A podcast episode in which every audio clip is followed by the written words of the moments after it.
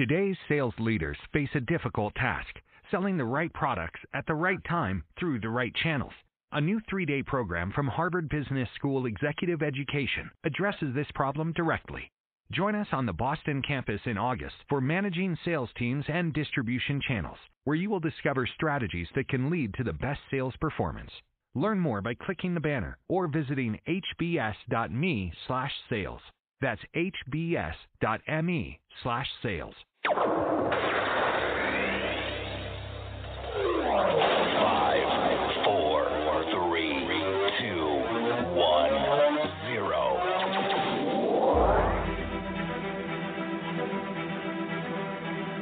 When I had come down this hill, I had seen this creature cross the road.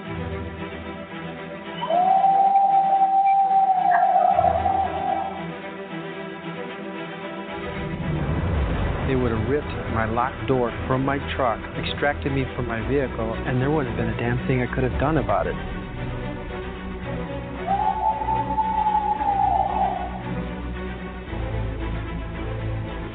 Look, this thing, I got to noticing its eyes. Its eyes was real, real evil, real sinister looking. You know, the look it was giving me.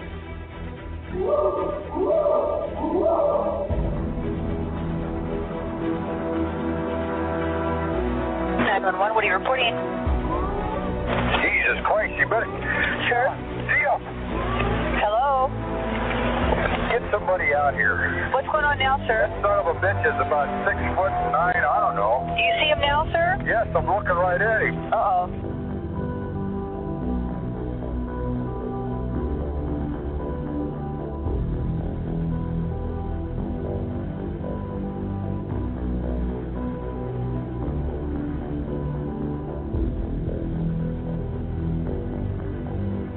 Welcome to Bigfoot Hotspot Radio, Sasquatch Chronicles. I'm your host, Wes, along with my brother Woody, and researcher, author, and friend, William Jeffy. Let's start the show. Episode 45. God, I can't believe we're on episode 45. I want to apologize to everyone last week for the hiatus we took last week off but we're definitely back this week. I know before we actually get started, Will, you wanted to give a quick shout out to a listener. I want to give a, a shout out to Michael DiLorenzo, who is a, a fan of the show and uh, sent a very nice email. Mike, I hope everything is all well with you, and uh, you know, stay in touch, buddy. Yeah, it was a nice email, and I don't want to go into what was actually in the email, but I want to thank, uh, personally, thank Mike for the email too as well. It was very uh, genuine, very heartfelt, and just thanks, Mike. It, it um it kind of makes things worthwhile when you when you get emails like that. So thank you very much for for taking the time to send that to us. And thanks for listening too, by the way. I also want to thank Jay Frazier. He had sent us an email about the last show. We were talking a lot about if these creatures can actually the difference between language and actually them mimicking what we're saying. And he brought up a great point about parrots. You know that a parrot can mimic what you say. It's not like you can sit and have a conversation with a parrot, but a parrot can bring up. It, anyway, it was a long email. Great, a lot of great points. So thank you, Jay, for for sending that to us. And just one last shout out I want to give before we uh, get to the show and give the people what they want. I wanted to thank Chad. Chad had sent us a private message on Facebook, and it was a video clip of this teacher, Mr. K. I believe it was in West Virginia, but Mr. K was actually sitting in front of his class explaining to them how he had actually run into a Sasquatch when he was a child. And I thought the whole thing was just a real fascinating story. I posted it up on our Facebook page. Uh, if you go to Bigfoot Hotspot Radio, the fan page on Facebook, you can see it. Uh, he has a lot of patience sitting there with the kids because they were kind of interrupting him, but his story was very fascinating. And he talked a little bit about the Minnesota Iceman. So the whole thing was just, uh, it was awesome. Thank you, Chad, for sending that over to us. I know we have a great show tonight. I know everyone's looking forward to it. Yeah, it sounds like a really interesting. I'm uh, interesting one. I'm really looking forward to uh, the one guest that we talked about earlier. Yeah, let's go ahead and bring the guest on. Tonight on the show, we have Jack from Washington State. And Jack's actually in law enforcement. He's an ex special forces. He spent a lot of time in the military. And tonight we are going to see if we can get him to talk a little bit about some encounters that he has heard through some of his special forces friends where they encountered these creatures here in the States and had to, I guess, for lack of a better word, take care of them, deal with them, um, different situations. So it should be a real fascinating show. But I wanted to welcome Jack to the show. Hey, how are you? Hey, good. How are you doing, Jack? Oh, not too bad. I wanted to welcome you to the show, Jack. And before we actually get into your encounter and your experiences in the military through your special forces contact, would you mind uh, by starting off by telling us about your brother's encounter with the camper and kind of what happened to your brother? Uh, yeah, sure. Um, oh God, this is back in uh, 1997, and my younger brother was stationed at Fort Lewis. Basically, what had happened was he was trying to get the last couple of days in of uh, elk season. Uh, him and his buddy, so they went to Mount Rainier uh, set up their camp, and they were over on the the east side of the mountain. They go set their camp up, and then they go check out where they're going to go hunting. You know, kind of try to scout out some some sites. Uh, well, when they got back to their camp, their camp was totally destroyed. The tent was tore up. Uh, uh, cooler was turned over. I mean, it was when I say it was destroyed, it was destroyed from what he told me. Uh, so know, they kind of cleaned it up, and they're thinking, well, crap, it's a bear, you know. So they go down to the whatever closest town that they were at. They get something to eat, and then they get back up there, and uh, they decide they're going to sleep in the back of the pickup. They had a camper shell on the back of my little brother's pickup. You know, military sleeping bags aren't they're they're roomy for one person and the person that's in it. That's it. And you're kind of cocooned like an old mummy. Tyler kind of said that he woke up about oh said like like three thirty in the morning. Couldn't figure out why he just kind of woke up, and he's kind of looking around and had this uh 44 Magnum he used to carry with him all the time. And uh, to understand my my little brother, my little brother's not a very tall man. He's only like five six, so he's got little man syndrome bad. So it, his his attitude is the bigger the caliber, the better he likes the gun. Uh, so, anyways, he's looking for this pistol is, and he's got this little angle head flashlight, and he's flashing around. And all of a sudden, he looks at the window closest to him, the side window, and there's this face looking at him. And he said it was totally human. It looked like a, you know, a normal human face, only at a bigger scale. And he said, and I didn't see much of the face except for from the about mid chin up to about you know just above the eyebrow. He didn't say how long he was looking at it, but he said all of a sudden the thing bared its teeth at him.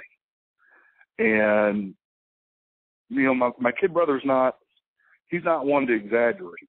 And he said he goes, Dude, this thing had canines that were every bit of three and a half inches long. And I said, What? He goes, Yeah, they had canines. And he said, I'm thinking a bear at first. He said, No, bears don't have a human nose.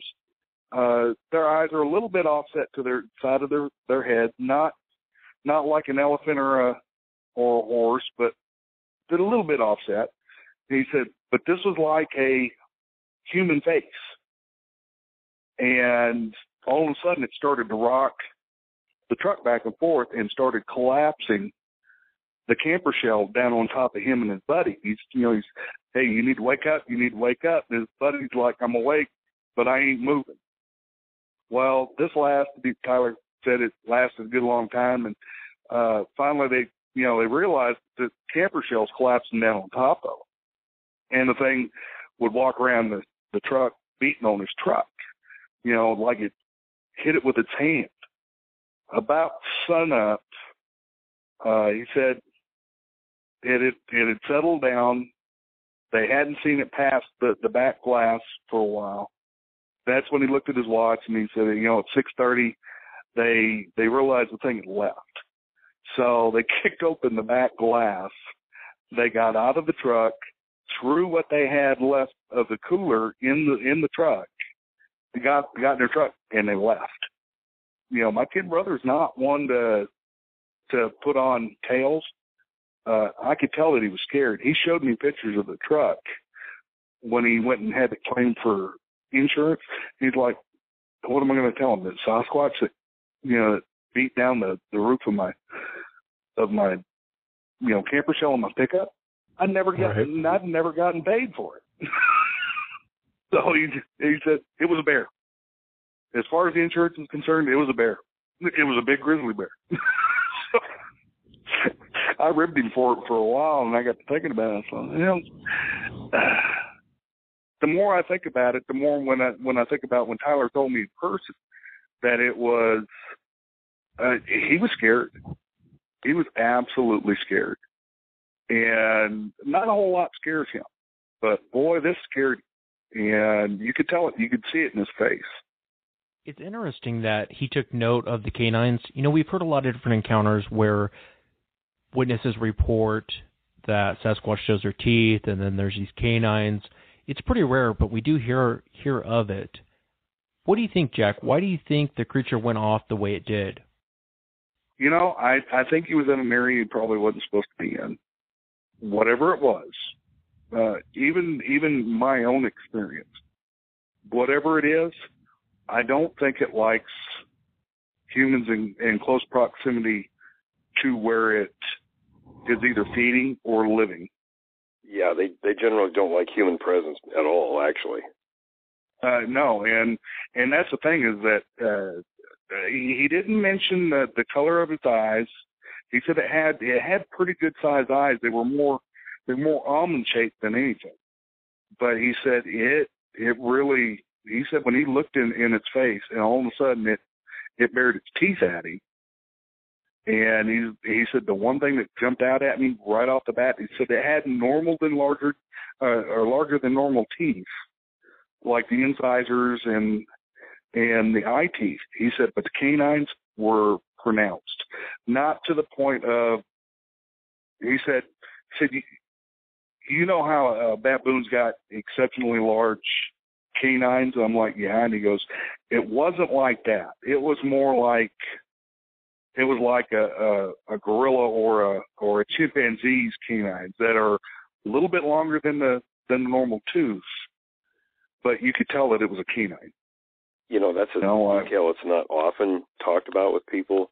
I've heard plenty of stories, you know, where people say they saw the canines, and it always reminds me back of the old Teddy Roosevelt account in his 1892 book Wilderness Hunter, and where one of the trappers was killed, and and the story related uh, stated that there were four great fang marks in the back of the guy's neck who was killed. So really, you know, those accounts of that sort of thing go way, way back. Uh, you know, my my own account, which you know, I'm originally from South Texas, uh, happened just west of Fort Worth in '82, and it was actually in in July of '82. Uh, the year prior, we we had just gotten over a real bad drought in uh, '81. Uh, towards the end of '81, well, come the summer of of '82, we started getting some good rains, and you know, my my dad was having problems with my stepmother, and and he said, you know, he, I, I got I got a plethora of brothers. I got ten brothers. My dad, since me and my my younger brother uh, Jerry were still left at the house, that were, you know, below 15 years of age. Uh, he's like, you know, you want to go visit your aunt Dorothy? Sure. You know, it, that sounds like fun. Beats the hell out of picking stalls and feeding cows every day in the summertime or mowing lawn, you bet. So we we go up to just outside of Fort Worth, and we're at uh, we're actually at Lone Star Lake, where my aunt lived. Went and visited my kinfolk there, and and uh, my cousin Forrest, which is my aunt Dorothy's boy. Uh, we all decided one night we're going to go get frogs. So we're walking from his house, and the main road that goes past the road that shoots straight to the dam, which is where we were going to go get frogs. Well, right there where the the the dam road dead ends, dead ends right into a, a general store on that main road. Well, we go past the general store and get on the main road going into the dam, and there's several pastures kind of lining this road. And the first pasture on the left hand side was a big peach orchard. It was about oh, about 15, 20 acres. It was it wasn't terribly big, but it was big enough. And the next pasture after that was a was a hay field, and in the same way on the other side was all hay fields or just cow pastures. Well, we get just the dam's not but maybe a quarter of a mile down the road from the general store. And we get halfway there and we hit this pasture that's got all these cattle in it. And we see them bucking and playing and carrying on. And, and this is in, this is like middle of the night. And we're like, what the hell's wrong with those cows? You know, this is kind of unusual. My brother, Gary the one that, that actually noticed it right off the bat. And, uh, all of a sudden my, my cousin Forrest goes, what's that? And I'm looking at my cousin Forrest like, what do you mean, what's that? And he's pointing. Well, across, directly across from the pasture, there was another pasture, but outside the pasture was this big con tree. I kind of, as I'm turning and looking, I'm looking at Jerry Lee, and he's he's starting to cry, and he said, "We need to go."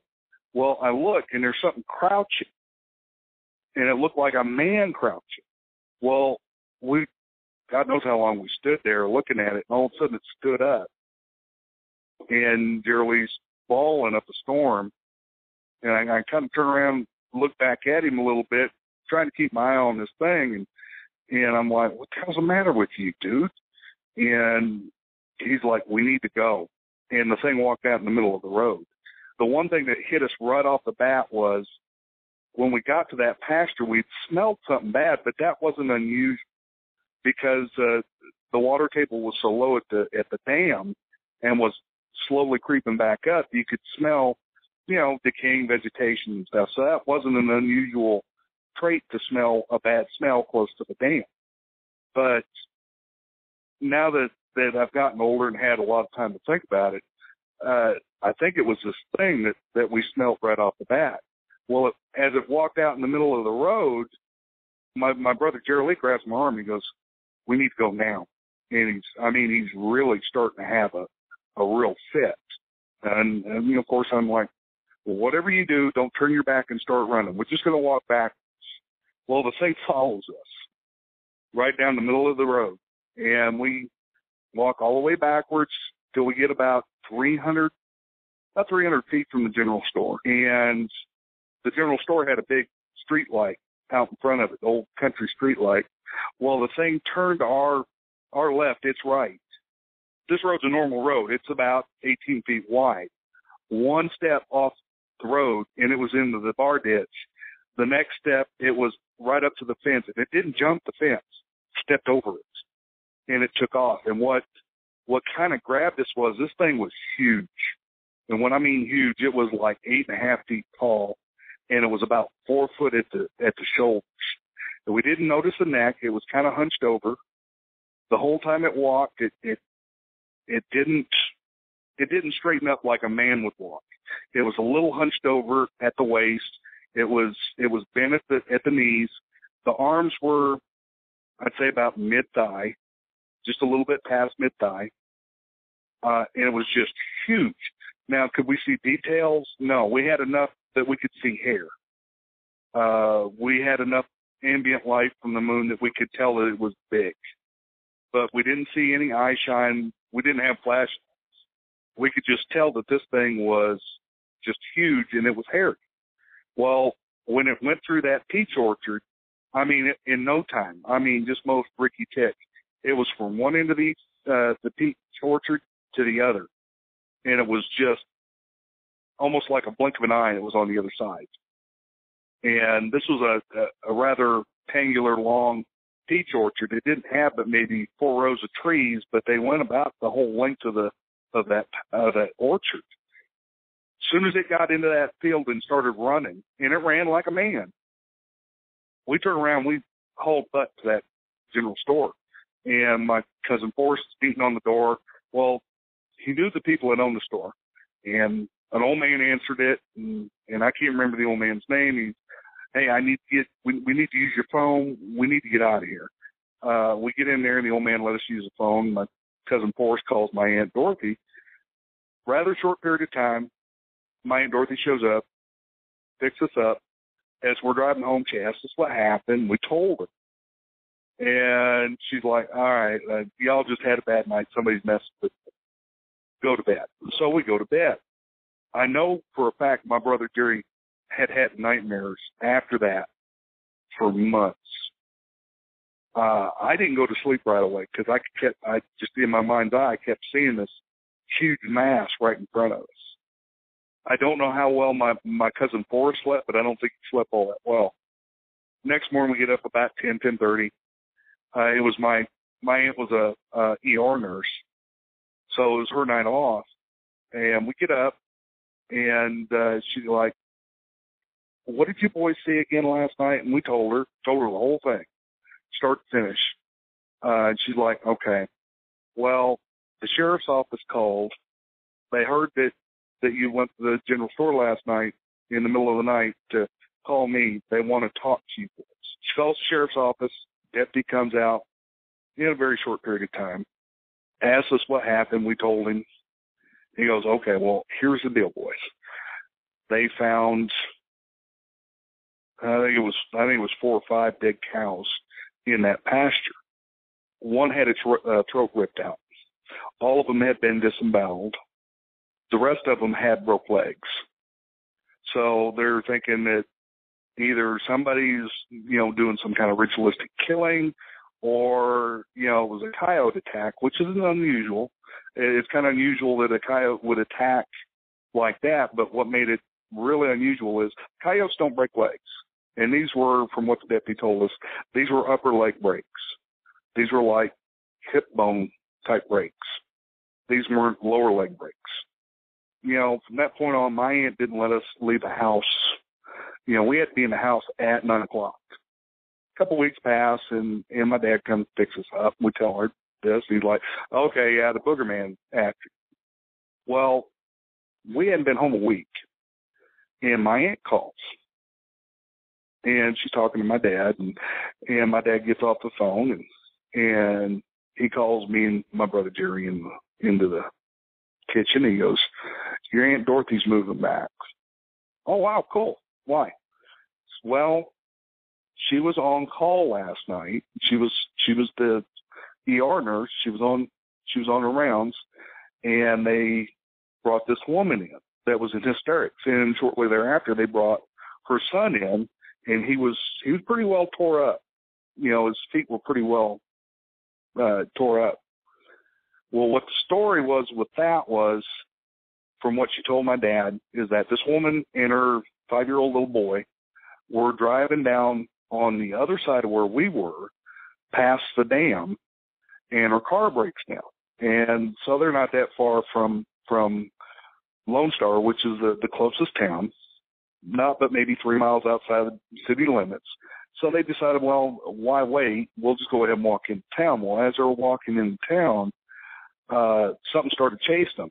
And apparently the deputy that found her had actually seen the car with the hazard lights on. Uh, went looking around, didn't find anybody there, so he continues on.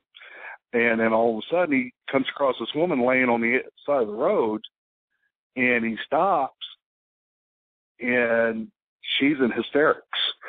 Whatever it is, it's after us. It's trying to get my little boy. It's trying to get my little boy. Well, he finally calms her down, gets her in the, the patrol unit, and and they call EMS and they show up. And, uh, apparently, they finally find the little boy, and he was in a culvert that went across underneath the road.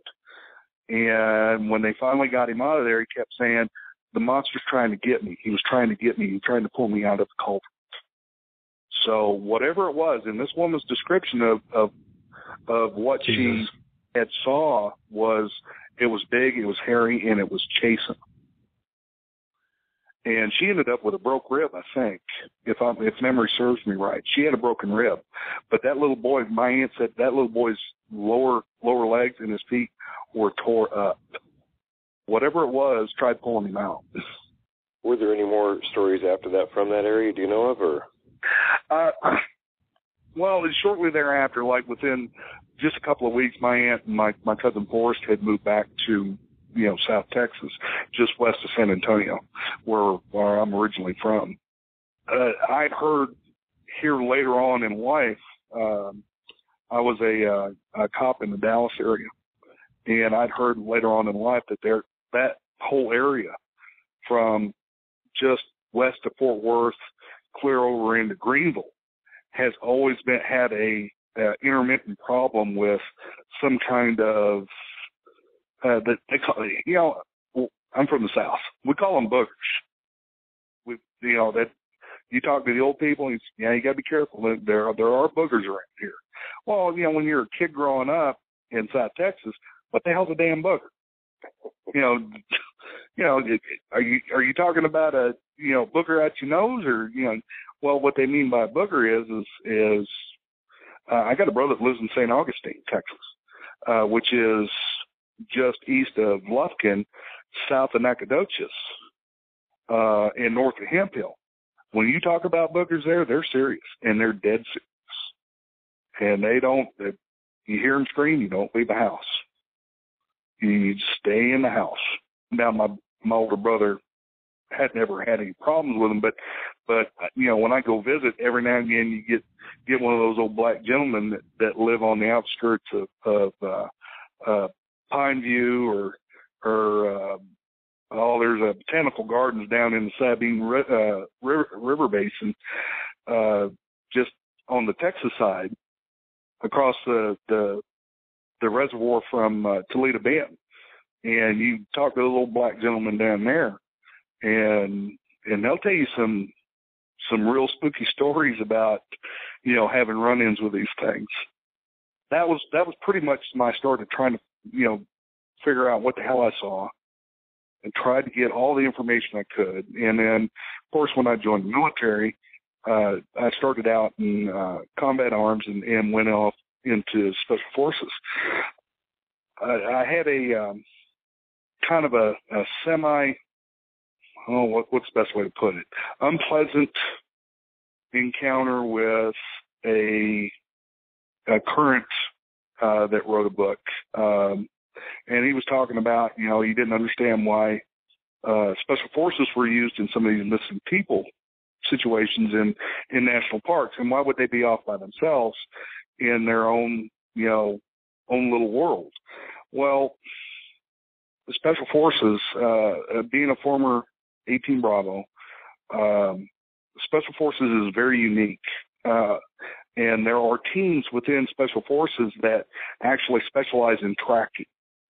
Uh, and there's a school in Malaysia, it's called Malaysian Tracker School, that the U.S. government will send special forces, uh, Rangers or Green Berets, if they want to go, or even Delta. And I cannot confirm or deny whether or not Delta exists.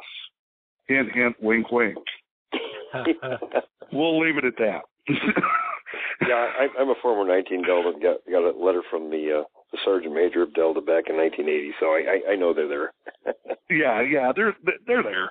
Uh, so you know, uh, they go through this school.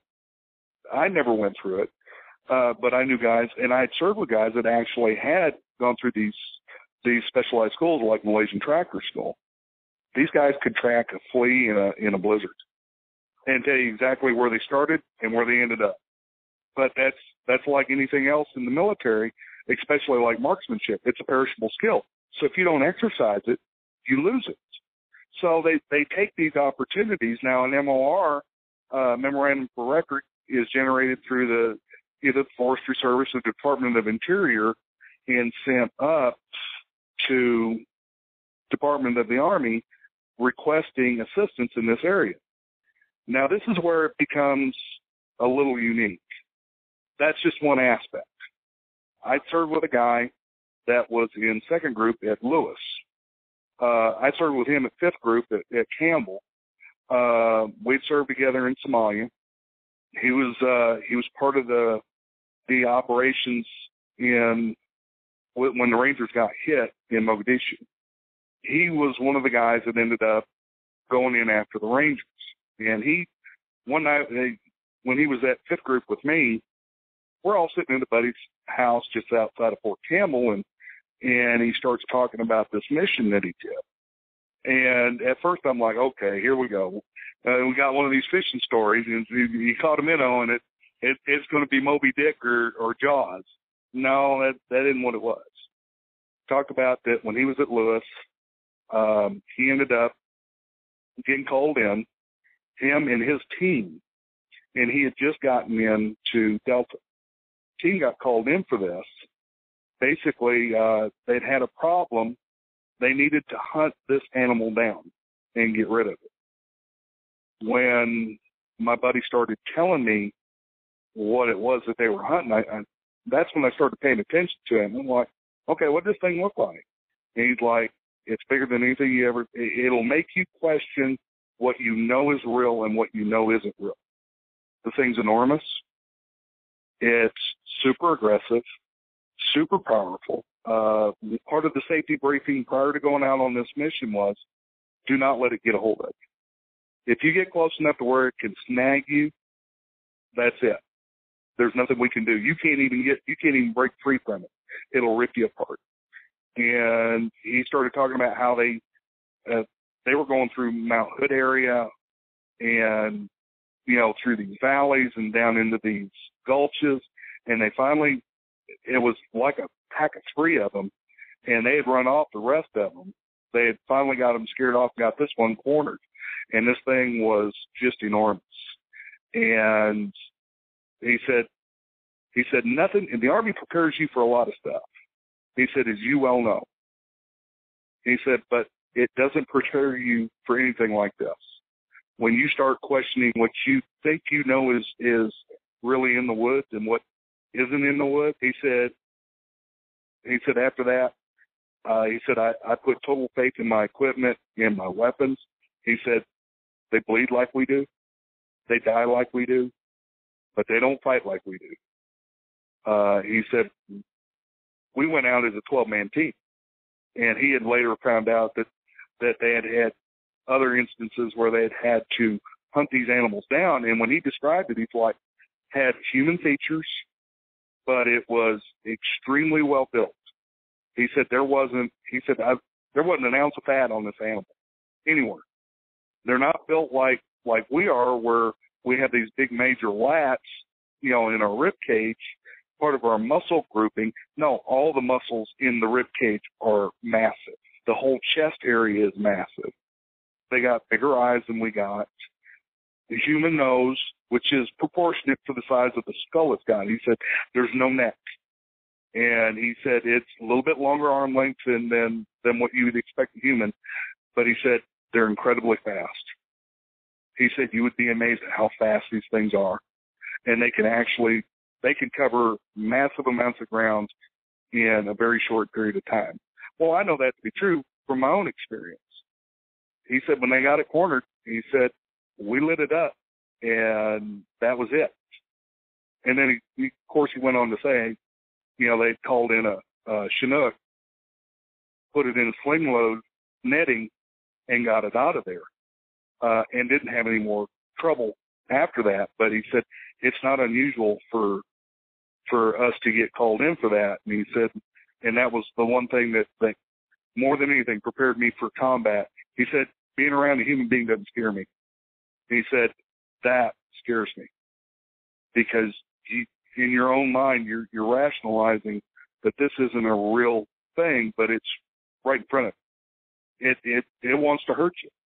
he said, and you get them cornered, they'll pick up rocks. You swear to God that there's no way that thing can pick that rock up, and they can throw it a pretty good distance. And these are boulders, not just rocks, boulders.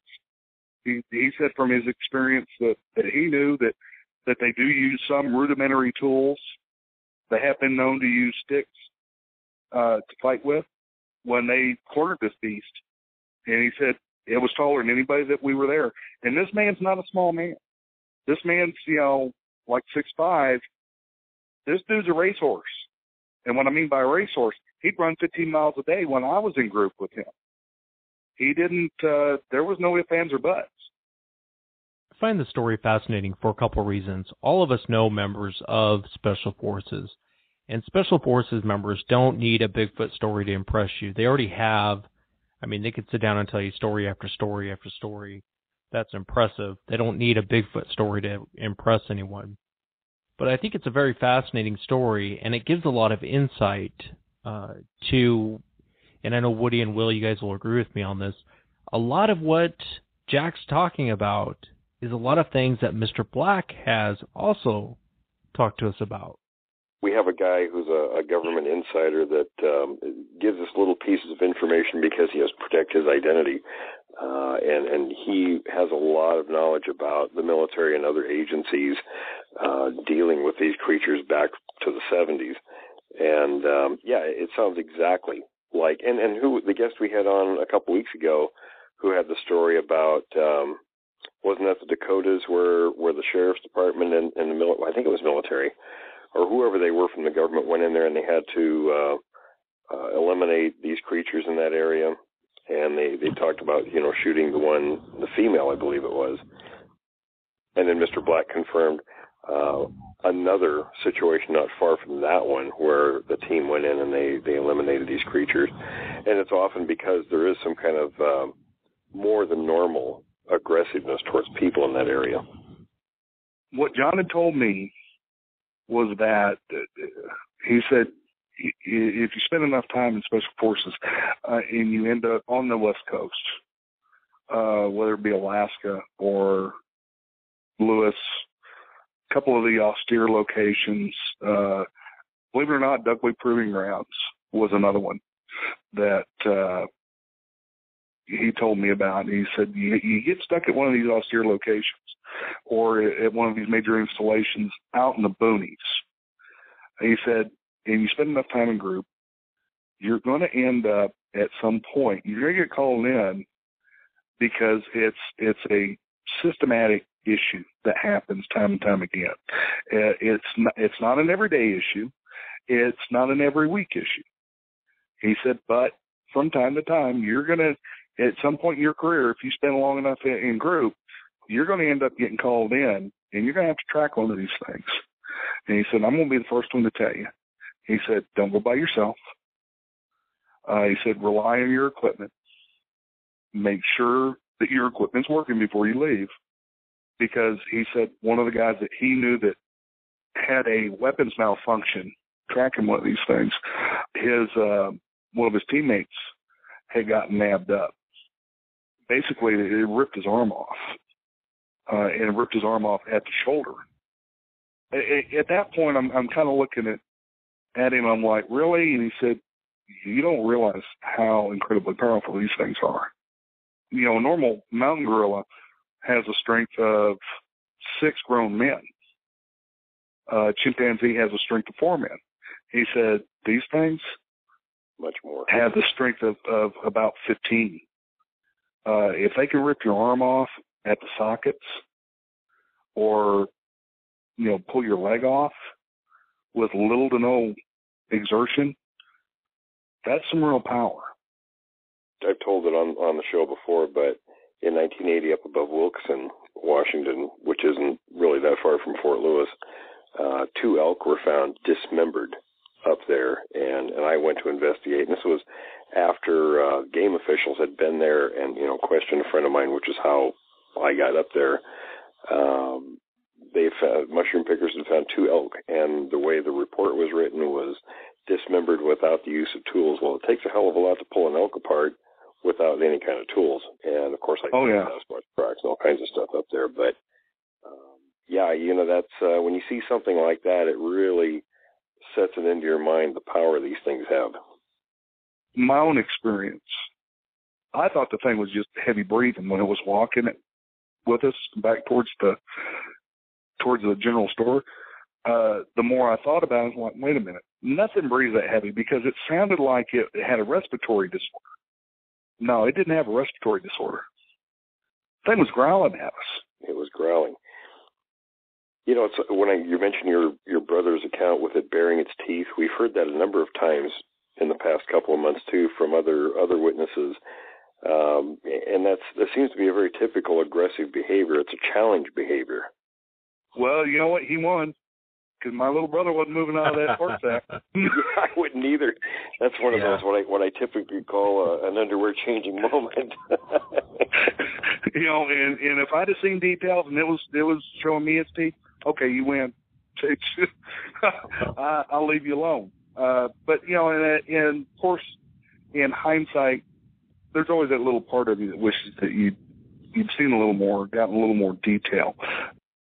Wish you had a flashlight, you know. it, it's one of those you you got to be careful what you wish for though. Exactly, and but then again, you you kind of think, you know what? Maybe God was smiling on me.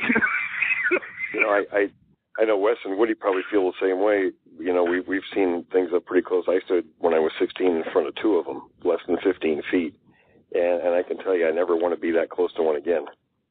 well, it- we weren't but 20 feet from this thing. Yeah, I mean, it was that close to us. Yeah, yeah. you know, which was too damn close. I, I I'd, I'd heard that uh, oh the fellow that did the Skookum movie.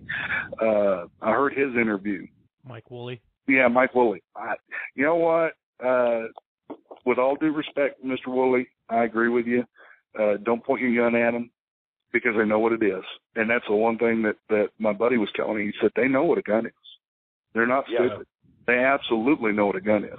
They may not know how it functions, but they know it goes boom, and they know bad things happen. I, I'll tell you what. When I had my first encounter, I I they I knew they knew what what the I was holding a 22, but they knew it was a rifle, and it was actually probably the only thing that saved my bacon because I was holding the rifle, you know, basically at a port arms position, and I fired a shot just to to kind of thinking maybe it would scare it away, and that's when the other one come walking around from behind me, but they didn't attack. They looked pissed off, but they didn't attack, and I took off running. And I, I really think to this day that's kind of what saved me in that situation. Well, you know, uh, we had fishing poles, so we were no threat to it unless it thought we were going to whip it to death. You know, like I said, my buddy said he said they know exactly what a gun is. You know, Jack, with your own encounter, it makes you wonder why it didn't attack you that night. Because it sounds like it was on a rampage that night. It sounds like it, you know, went over, killed the cows, knocked the lady down, tried to get her kid. Uh, it makes you wonder why it didn't attack you. I realize you guys were 12, 13 years old. I almost wonder if it was the sheer numbers is what kind of kept it from coming after you guys. And that was the one thing I told uh told my cousin Forrest. I said, if this thing charges us as we're walking backwards, I said, if it charges, everybody go a different direction. Confuse the hell out of it because I, you know, it won't know which direction to go. You know, I'm grateful it didn't charge us because it'd be just my luck. It'd have chased me. It'd have caught me. Uh, I'd have probably been a tootsie roll to it. You know what? I'm, I'm glad it didn't charge us because I didn't want to see what it looked like up close. It was close enough as it was and I talked to some old timers, uh, like I said, uh, over in East Texas. And as a matter of fact, I had a run in with uh, uh, Texas and uh, uh, Gulf Coast Bigfoot Re- Research Organization. Most of the guys there are pretty decent guys. They're just basic. They're interested. They want to know what it is. I get that. When I was a cop in, in Dallas area. But one of the things that, that they got one idiot in there that just he actively wants to kill one. And I'm like, well, what are you going to do when you kill it? You know, you ain't much bigger than a popcorn fart. It's not like you're going to drag it out the woods. Yeah, Um, surviving what its buddies would do. Well, and that's just it. And I said, you know, these things don't move by themselves. That's right. They're They're not groups. solitary animals. They're they're they're they're family groups. You you better you better have some serious armament on you. Now I'm the first one to say I think the only way that that it's going to come out is that somebody's going to produce a body. Somebody's going to actually produce a, a bona fide actual body, and not this uh, bogus BS that's coming out of San Antonio. I No, shot it's gonna have to be Bigfoot in my body. camp. No, it's a, actually somebody's going to come up with an actual body, uh, liver, spleen, heart, arms, legs, eyeballs, a brain, uh, skeletal structure. They're going to produce a body, but my concern is how much are they going to pay for that in the long run Yeah, producing that is gonna be one body. Well, and it's and it's just not retribution from his cousins and uncles and aunts and, and mother and grandmother and grandfather. It's what's going to happen to him from our own federal government. Our Mr. Black said that the government doesn't care. You can talk about it as much as you want. You can be 100% correct about what you say. He said they only care if you can prove it. That's it. And they don't want you to prove it. The, the the amount of revenue that's produced in the national parks, in the national forests, is phenomenal. People would be amazed at how much money's produced there. Oh, we have Uh, a with con- federal biologist, right? And he said that the uh, the outdoor recreation industry is a trillion dollar annual business. Exactly. And you know, and that's hunting license would hunting license would drop overnight. Well, if the Endangered Uh, Species Act kicked in, they'd shut everything down. Well, and and the thing is, is my retort to that is, really, they can't be that endangered because they're still floating around.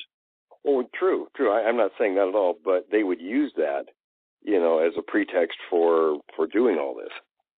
Uh, now I, I don't of the forest. I, you know, and and, and uh, me like you, yourselves, I, I believe that these things are extremely dangerous. They can exude a phenomenal amount of violence in a very almost spurt-like action with little to no effort. Most animals that live in the woods don't have. They're not known for having good tempers. I would say these these these creatures do not have a sense of humor at all and if they do, it's only by chance that they hit, you know, ping somebody in the back of the knot with a rock and knock him down. But they don't, they don't want to be trifled with. And I, uh, my suggestion: don't feed them. For God's sakes, don't feed them. That's like feeding a lion. You know, you're gonna you're gonna take its natural fear away from from you fairly quickly. You start feeding them, and you want you want to maintain that natural fear, that cautiousness if you take that away from them, it, it's not that you're doing the, the animal injustice.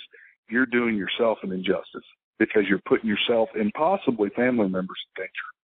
That that kind of reminds me of uh, most wild wild animals in the woods. You know, it's kind of a survival instinct. Uh, if they didn't have that, they wouldn't have made it as long as they have so far. Uh, You well, know, uh, you know, in in the wild, there's there's a common law: survival of the fittest. The one thing that my buddy had said, he said, uh, he said, Caesar had said to his fellow Romans, "Vidi, vidi, vici." You know, I came, I saw, I conquered. And he said, what saved us when we were going after this thing was that we divided and conquered. He said, if you're going to take them on as a group, he said, even a you know an SF team is not going to survive. And most F, SF teams are 12 man groups, but one against 12 isn't going to survive. In that particular case, it sounded like with the three, eh, probably three rogue males. You know, when they they sort of go out of a group, like near the Browns property, for instance, uh, there's there's one maybe another family group in those areas, and and they're bonded with each other. The members of family groups where the rogue males are out, you know, they're kind of loose, uh, loosely connected, but they're looking for females to start their own groups. And it's Mm. much easier, I think, to divide those individuals. If you were to attack a family group, uh, those real strong bonds are going to kick in. That would be, be a lot tougher to uh, surmount that instance.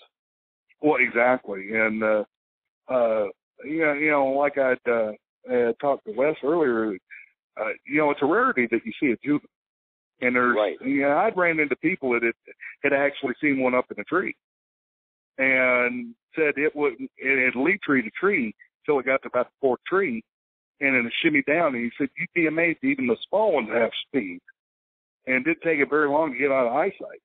Going back to Jack's brother, God, can you imagine being in that camper and having this thing go King Kong all over you, and you're just praying for daylight to come? God, that must have been the longest uh, night of those guys' lives, sitting in the back of that camper while this thing's just going off on them. I wanted to ask you though, Jack, when he spoke with your special forces friend, did he ever explain why they went after this creature, why they went and actually killed this creature? he said that, that they had gotten they had gotten called in because there you know some people had come up missing and one person had gotten attacked and it was right close to fort lewis whatever it was or whatever group it was wasn't a very friendly group because he he said it was they were at that one period they were exceptionally aggressive.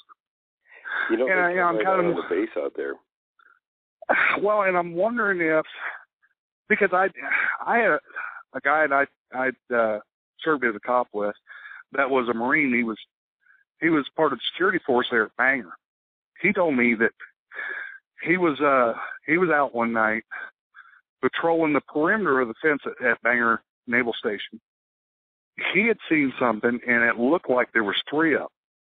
And he feels like the only thing that saved him was that he dived under a pine tree and hid under the boughs of this big pine tree because he thought they were buddies of his and he screamed at them and they turned around and looked at him and started walking towards him.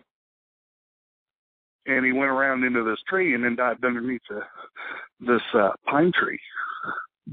And he stayed there a couple hours. Got in trouble for it. He ended up getting uh, getting uh, captain's mast out of it because they couldn't find him.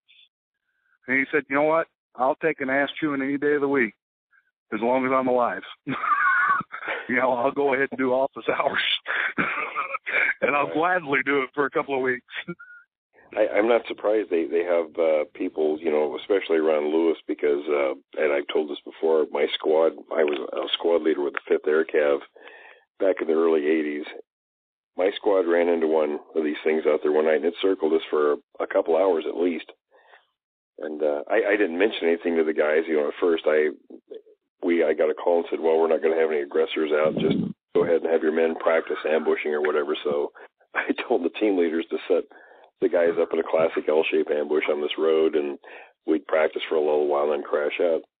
I took my radio man and we went into a, a tree line nearby, and we this is when they first come out with the ANPVS five night vision goggles, and they weren't great, you know, in the beginning.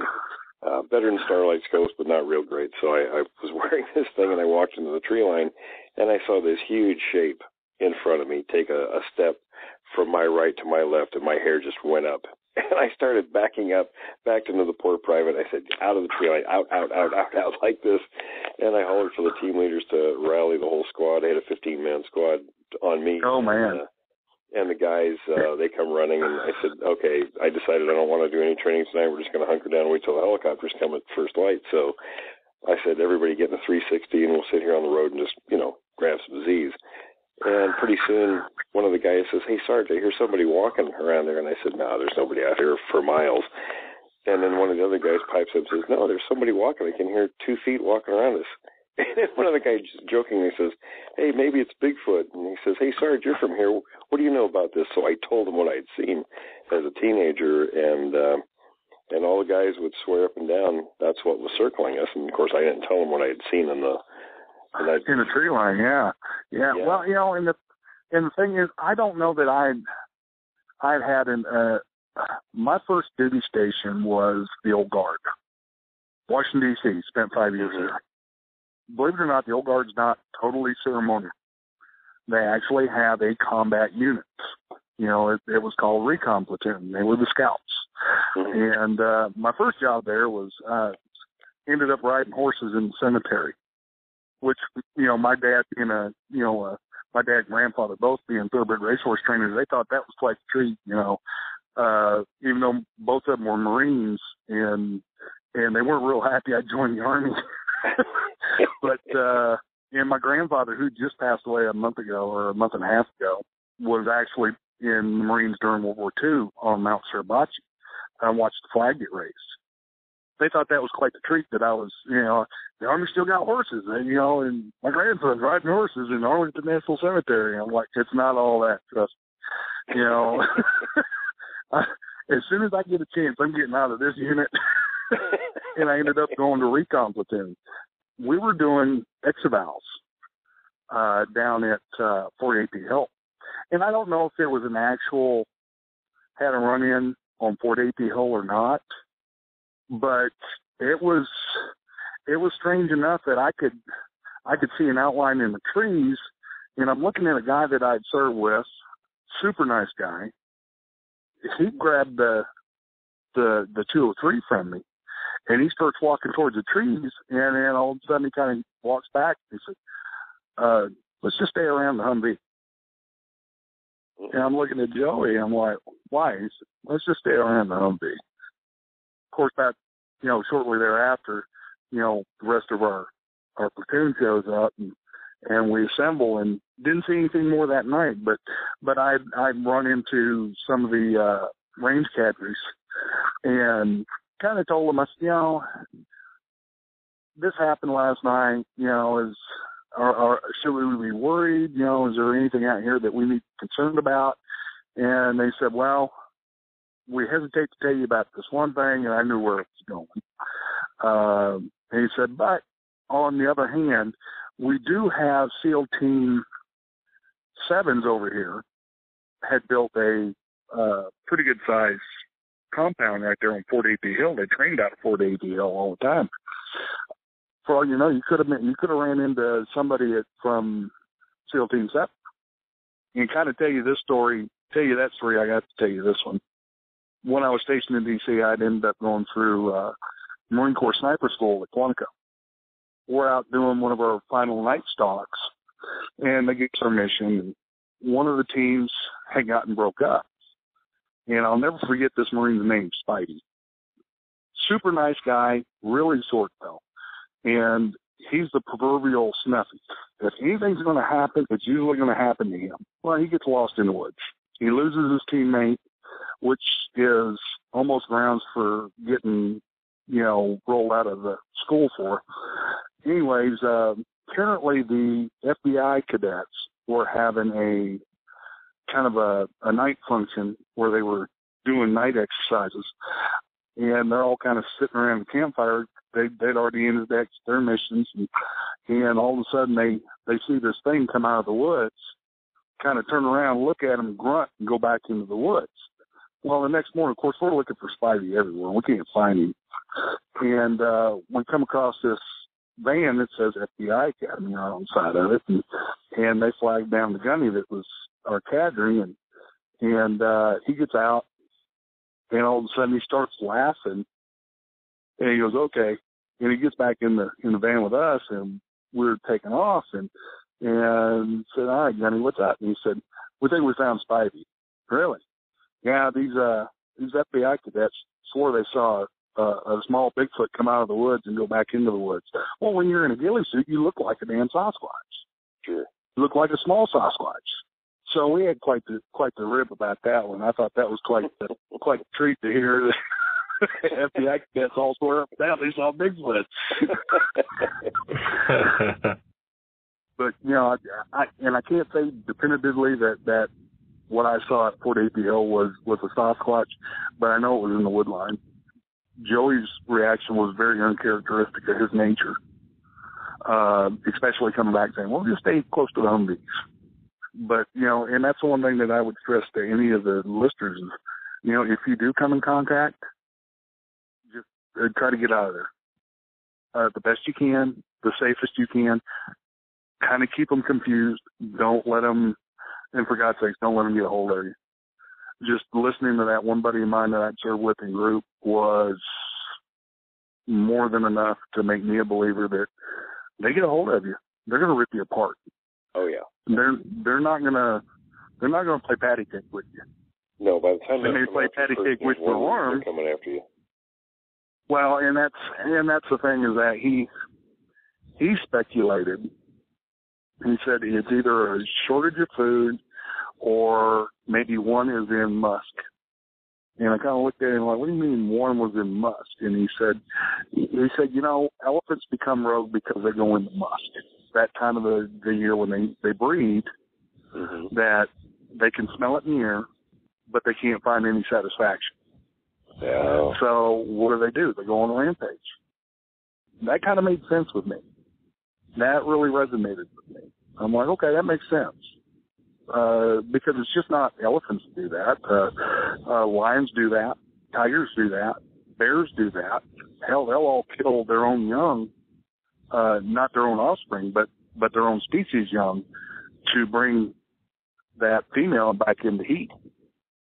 Why wouldn't you know a creature like Bigfoot kill one of us to because he's not getting some kind of satisfaction in some way. There's a guy named Mike Clark, and uh, I think he's in Georgia now, but he was telling me some in- stories from back in the 70s or early 80s from the Carolinas, where there was one of these creatures in uh, around these farms, and it was killing cattle and horses, and it would take you know a big chunk out of their their neck of the spine, and um, and they felt that it was killing out of spite. Uh, it, it really didn't like the people for some reason. Whatever they did, it would know kill hogs, it would kill everything. Well, and that's uh you know when I like I said I'd had a run in with with the Texas and Gulf Gulf Coast Bigfoot Research Organization, and they had speculated that you know if if you do by chance you know anger one, they will retaliate. And don't think for a minute that it's just going to be one little time. It's going to be a repetitive yeah, for a while. You guys have a real temper. You don't want to uh, set off there's uh, there's not much more I can tell anybody uh, other than you know be cautious. Don't feed them, for God's sakes. Don't make them a pet because they're not a pet. They're ill-tempered. They're vindictive. From what I've I've seen, what I've heard from other people, treat them with the respect that they that they deserve, and you know don't go up and it's like I was telling Wes, it wasn't like I was going to go up and shake that dude's hand. He was well, big. Tell people to treat him like a bear. Treat him like a oh, bear. Yeah. Jack, it's been a pleasure. Thanks for coming on. Thanks for sharing all of your encounters with us. Thanks for sharing all of your stories. I really enjoyed it, and I just really want to thank you for coming on the show tonight. You bet. You bet. No problem. That was Jack, everyone.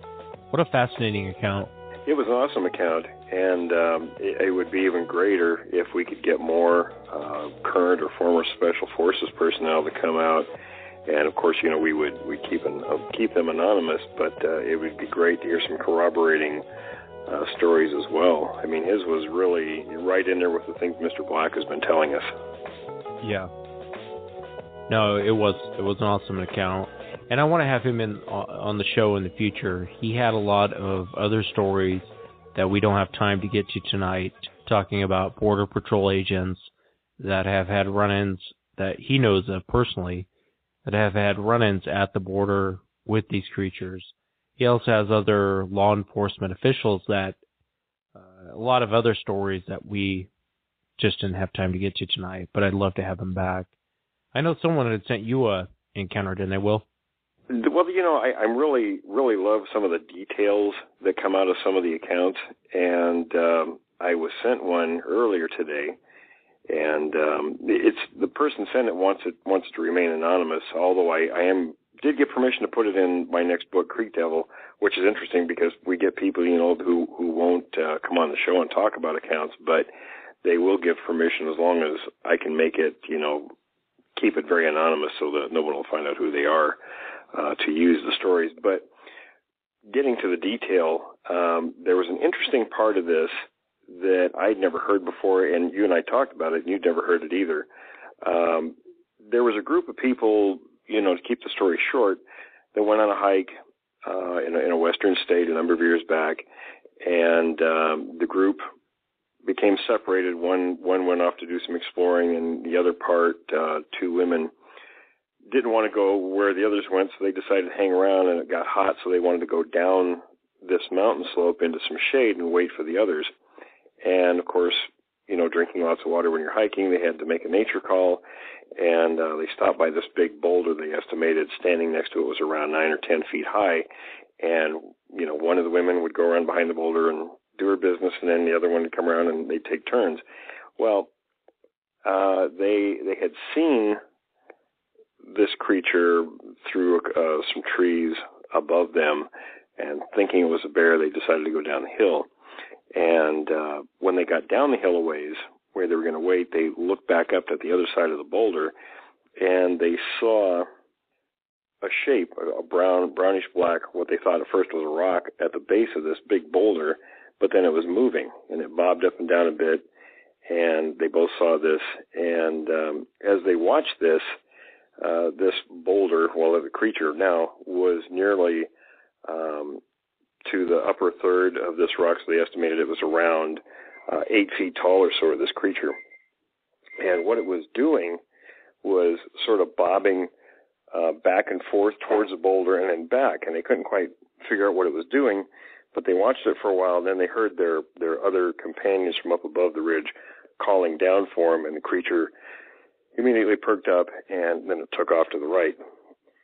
And some other things happened there, but uh, when when the rest of the group started coming down the hill, they stopped by the boulder and they noticed where the girls had done their uh, nature call that the dirt was and the urine were sort of mixed together and piled up against the boulder.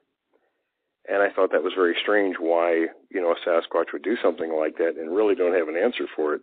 And was just kind of curious if any of our listeners out there had ever had a similar encounter or seen anything like that. It's very unusual. Yeah, it wouldn't be the uh, first odd story we've heard, that's for sure. But you know, if it's happened once, it's probably happened to someone else. Exactly. That's why I sort of put it out for the for the listeners to see if maybe somebody out there has had a similar, you know, encounter or, or uh, has seen something like that. Yeah. No, it's it's uh it's a strange one. I know next on the show we have Sam and Sam had actually sent us his encounter. Sam had kind of an odd encounter. I don't think he actually saw the creature, but you know what we were talking about last week, this chatter and this the, how they mimic people, and Sam does a pretty good impression of the mimic of the chatter that he heard when he encountered this creature. But I wanted to welcome Sam to the show and have him share his encounter with us. Hi, Sam. How are you this evening? Doing well. How are you? Thank you. Pretty good. Pretty good. Well, let me ask first of all, how uh, sure. how long ago did this incident take place? This was uh, about 2004. It's been about 10 years ago. Now, it was either 2003 or 2004, and, and the main reason I don't recollect exactly is because for so long I was, uh, when I asked about it at the time, I was blown off, and I didn't know exactly what I had heard either. So, um, but it was it was spring or fall. I do remember that there was no snow on on the ground. Okay. Did you know much about the subject of the Sasquatch prior to that time? No, not at all. Other than seeing the Patterson Gimlin film as a kid, and you know Harry and the Hendersons. Not really. I'm I'm from Houston, and you know the only okay. thing we have down here is dogs and cats. So no, not at all. That day that this took place, what were you doing? Yeah, it was about two o'clock in the morning, and I was actually asleep. And um, my father, okay, just to start the story, my father at the time lived in the Black Hills of South Dakota, and this was out of, outside of Lead, about a mile and a half, two miles outside of Lead, up on Hearst Mountain. Um, at that time, there was like three people that lived on that whole mountain. One road up, one road down, um, it was very high up. You you had to go around a lot of turns to, just to get up there, and they were the only ones at that time that that lived on there. They lived on the corner of the mountain. We had this huge 65 foot deck, but right after the deck, it went straight down like 45 degree angle, and we were up at treetop level. So just to give you an idea, nobody could actually climb up that except deer. And then in the back of the house, my father um, had bought like an additional three to five acres back there just to ensure that one day nobody would, would build that close to him. I do remember at the time there was logging going on a little bit further down the mountain. You could see it. And now the place is totally built up and they no longer live there. They live in the Black Hills of Wyoming now. But it's um it's a whole community and neighborhood but it was about two o'clock in the morning. Um, I was asleep on the garage house. It wasn't a separate part of the house. You had to go through the mud room and this other room and then go up the stairs and, and there was a room there. And it had two windows, one window in front that didn't open and then one window in the bathroom which was in the back. And you could open that and we would open that just to keep it nice and cool. So that window was open and then the bathroom door was open. And I was asleep and all of a sudden I heard this gibberish talk very loud and it freaked me up and I jumped out and, and I'll do it for you the best I can do. Um, it went something like this.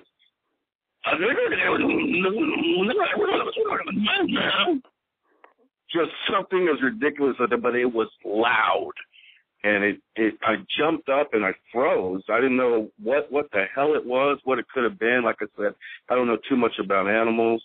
I didn't smell anything. I didn't hear anything, any roars or any crunching of of the trees or anything like that. I just heard that. Um, I froze, and and honestly, I think I stood there for quite a few minutes. Um, I ended up going back to sleep. You know, maybe half an hour later, and the next morning, I didn't go investigate. I didn't go look. I, I was I didn't want to. I was just trying to trying to you know uh, calm myself down because it really did scare me. The next morning, I asked my parents and even my daughter, who slept on the other side of the house, "Hey, did you guys hear that last night?" And everybody said no. And I and I told them what I heard, and they kind of laughed at me, blew me off. My stepmom said, "Well, maybe it was an elk." Um, so years went by. I came back down to Houston, went to work. Life went on. Blah blah blah blah blah. And now we live in the wonderful age of YouTube and I was on YouTube about a year ago, uh, maybe a little bit less, researching everything and that I could find, and just you know, because I, I I have always been interested in it, I just didn't know anything about it, you know. And um, I came across Ron Morehead, one of his videos, and I believe I told Wes that it was uh, uh, the tape recordings were in Wyoming, and that, that was wrong about that. I, I went back and looked, and it happens they were in in uh, Northern California, but they were verified in Wyoming at the University of Wyoming to say that yes, they're real. There's no other metallic, you know, that can make this metallic plates or whatever they were talking about. Right. Um, yeah, and and so that was it. I came across that and I heard it, and I get goosebumps every single time. I was like, that's what I heard. That's what I heard, and I never heard anything like that before in my life or since. And so, you know, now that I've done more research on it, uh, I know they make similar noises or some maybe you know that kind of gibberish talk. And then I wonder this now that I've learned a little bit more, maybe it was protesting the fact that we were really encroaching into the hills there because like I said, logging was going on and you know we had built or my parents had built up there and, and there was really nothing up there prior to that. You know, I'm just a speculation of course, but but um that's that's what happened and that's what I heard well, these guys are kind of they have kind of short tempers, and I would suspect, like most animals, you know, they get upset, you know, with the encroachment and destruction of of a food base, uh, right. you know, areas where you know they may maybe currently, you know, raising young or things like that. I mean, there's a lot that's not known about behavior, but uh, sure. Uh, oftentimes, you know, they will come in and, and do these kinds of demonstrations, and uh, it, it's a challenge or uh, you know they're upset about something. Uh, right. I was going to ask you too. How how far from the house do you think that was? You know, it could not have been more than 15 feet because the bathroom, you know, it's a very small room. There was the bathroom uh, window, and then you open the door, and it's right there parallel. And then the bed that I was sleeping in was on the wall right next to it, right outside of the bathroom and right on the wall. So, I mean, I, I want to say 10, 12 feet but it couldn't have been more than 15 because, and that's another thing. If there was somebody who was playing a prank, they, number one, they'd have to know I was visiting my dad, and nobody knows me up there. Nobody ever sleeps in that room. I don't know anybody up there. You know, we were just visiting. Um, number one. Number two, I would have seen something leave or headlights come because you could see the headlights. And number three, no human that I know of, unless they scream, do that and it be so loud in the bedroom. You know what I mean? It had to have been something with large lungs or, right, or just right. big. It seemed though, you know. Did you ever wonder afterwards if maybe um, you know your dad and everyone said they didn't hear anything, but maybe they really did and didn't want to say, you know, anything about what they knew was out there?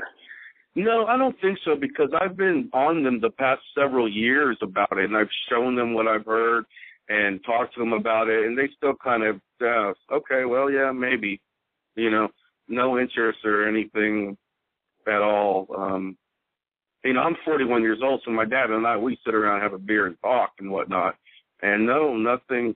Um, my stepmother has some involvement. Um, she's an economics person. I don't know what this has to do with it, but she goes to Wind River, Wyoming, quite a bit. And I know there's all kinds of sightings that I've heard of over there, and I've asked her as well if she heard anything, and she's just told me no.